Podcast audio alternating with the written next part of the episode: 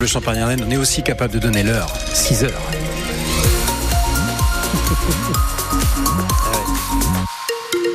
Même pas peur, même pas mal. Et à six heures, il fait encore doux, hein, huit, neuf degrés sur la région et on ne verra pas le soleil de la journée.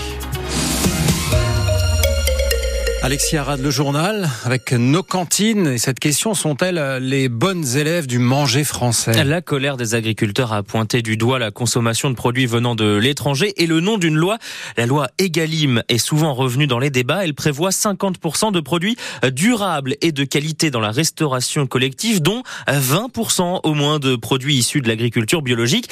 Une loi qui est loin d'être respectée partout aujourd'hui. Dans le Grand Est, les produits issus de l'agriculture biologique ne représentent que six virgule cinq pour cent de ce qui est servi dans la restauration collective, mais quand même, il y a certaines collectivités qui s'en sortent bien, comme la Caisse des écoles publiques de Reims, qui gère l'ensemble des repas des cantines scolaires de la ville.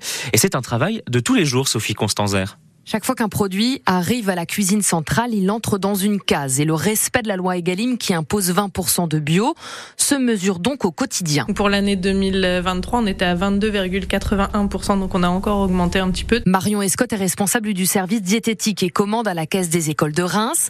C'est elle qui fait le choix des produits qui seront ensuite cuisinés. quinze pour cent sont strictement bio et d'autres ont des labels spécifiques. Notamment les haricots verts, enfin, tout ce qui est compote, tous ces produits-là sont passés en H V E, alors qu'avant il n'y était pas. Là du coup on a intégré tous ces nouveaux produits dans notre nouveau marché pour les quatre ans à venir pour pouvoir augmenter cette part de produits labellisés. Mais pour servir neuf mille cinq cents repas par jour, proposer du frais, de la veille pour le lendemain, il y a parfois des difficultés. Pour avoir euh, sept cents à huit cents kilos de sauté de dinde labellisé, label rouge ou autre, euh, c'est limite mission impossible. Pour que le bio se développe, il faut l'aide des collectivités, reconnaît Véronique Marchais, première adjointe au maire délégué à l'éducation. Justement, l'idée, c'est d'assurer aux producteurs une certaine quantité qu'on pourrait leur acheter, mais ce sont des filières qui ont encore besoin d'être structurées, puis qui ont besoin surtout de sécurité. Et face à l'inflation des prix alimentaires, la ville de Reims a augmenté l'an dernier sa subvention à la Caisse des écoles de trois virgule quatre millions d'euros. Sophie Constanzer.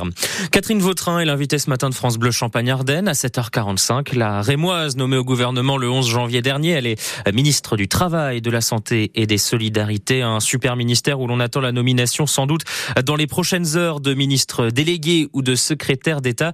On parlera avec elle des gros dossiers, mais aussi de cette nouvelle page dans sa carrière politique. Rendez-vous donc à sept heures quarante-cinq avec Catherine Vautrin. Les dispositifs de prévention du suicide chez les jeunes se multiplient en Champagne-Ardenne. Parce que les chiffres publiés par Santé publique France sont alarmants. sept virgule deux pour cent des jeunes de dix-huit à vingt-quatre ans ont déjà eu des pensées suicidaires. Une proportion qui a plus que doublé en quelques années. Alors de nouveaux dispositifs sont régulièrement créés, comme la CADEP, la cellule d'accompagnement et d'écoute des étudiants en pharmacie. Elle a été créée à l'université de Reims-Champagne-Ardenne il y a un an et demi. En deux mille vingt et un, une étude de l'A N E P F, l'Association nationale des étudiants en pharmacie, montrait que trente-cinq pour cent des étudiants en pharma ont eu des idées noires, quatre pour cent ont fait une tentative de suicide. Il fallait donc faire quelque chose à Reims, selon Aurélie Trussardi-Régnier. Elle est enseignante-chercheuse à l'U R C A à l'initiative de ce projet.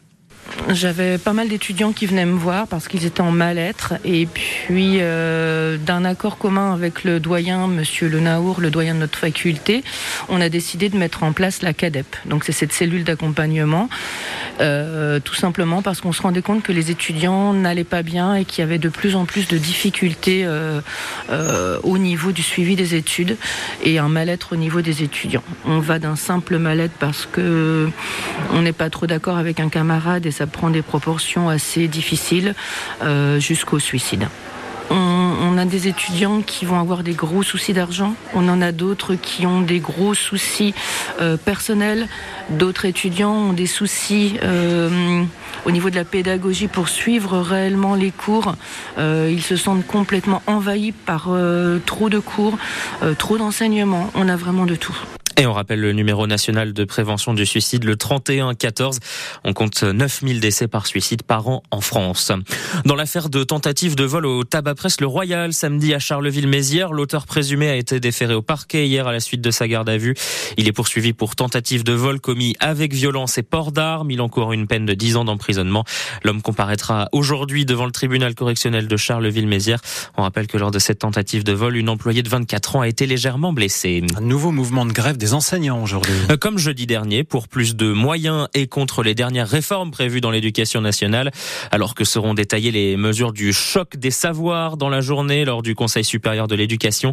Le choc des savoirs, c'est ce plan annoncé par Gabriel Attal en décembre lorsqu'il était encore ministre de l'éducation. Et c'est bien une mesure prévue dans le plan qui cristallise la colère des enseignants. Mathilde Romagnon, ce sont les groupes de niveau. Dès septembre, dans tous les collèges, il faudra faire des groupes de trois niveaux, en sixième et en cinquième pour le français et les maths. Gabrielle Bonicelle est professeure de lettres dans un collège de Roubaix, dans le Nord. Elle est en grève aujourd'hui parce que ces groupes de niveau, pour elle, c'est un vrai casse-tête. Dans son collège classé Rep Plus, il y aura sept groupes en tout. Sans moyens supplémentaires, comment est-ce qu'on peut faire ça ? Forcément, si on a six classes et on a sept groupes qui viennent de créer, ça veut dire des salles de classe supplémentaires. On est très ric-rac sur le nombre de salles disponibles. Forcément aussi, il euh, va falloir euh, des enseignants en plus, alors qu'on est déjà en manque d'enseignants, qu'on a des établissements où euh, voilà, il y, y a des personnels qui ne sont pas remplacés. Les élèves seront triés sur la base de leur évaluation de C M deux. Pour Gabrielle Bonicelle, cet étiquetage des élèves est contre-productif. Les conditions d'apprentissage pour eux sont euh, davantage réunies quand ils ne sont pas stigmatisés et qu'ils ne vont pas se dire « Ah bah tiens, euh, voilà super, je suis dans le groupe des nuls ». Ça va être des, des cours qui vont les mettre un peu plus en compétition, donc c'est pas un bon esprit. Ça ne fonctionne pas, c'est très stigmatisant. Au lieu de ces groupes de niveau, les syndicats de demande des classes à effectifs réduits pour aider les élèves en difficulté et plus de recrutement d'enseignants mieux rémunérés. Les mesures détaillées du choc des savoirs qui seront donc présentées aujourd'hui lors du Conseil supérieur de l'éducation. Outre-Manche, les Britanniques inquiets pour leur roi Charles trois diagnostiqué d'un cancer. L'information a été communiquée hier. Pas de précision sur la nature du cancer dont il est atteint. La maladie qui va tenir Charles trois à l'écart de la vie publique pendant une durée encore inconnue.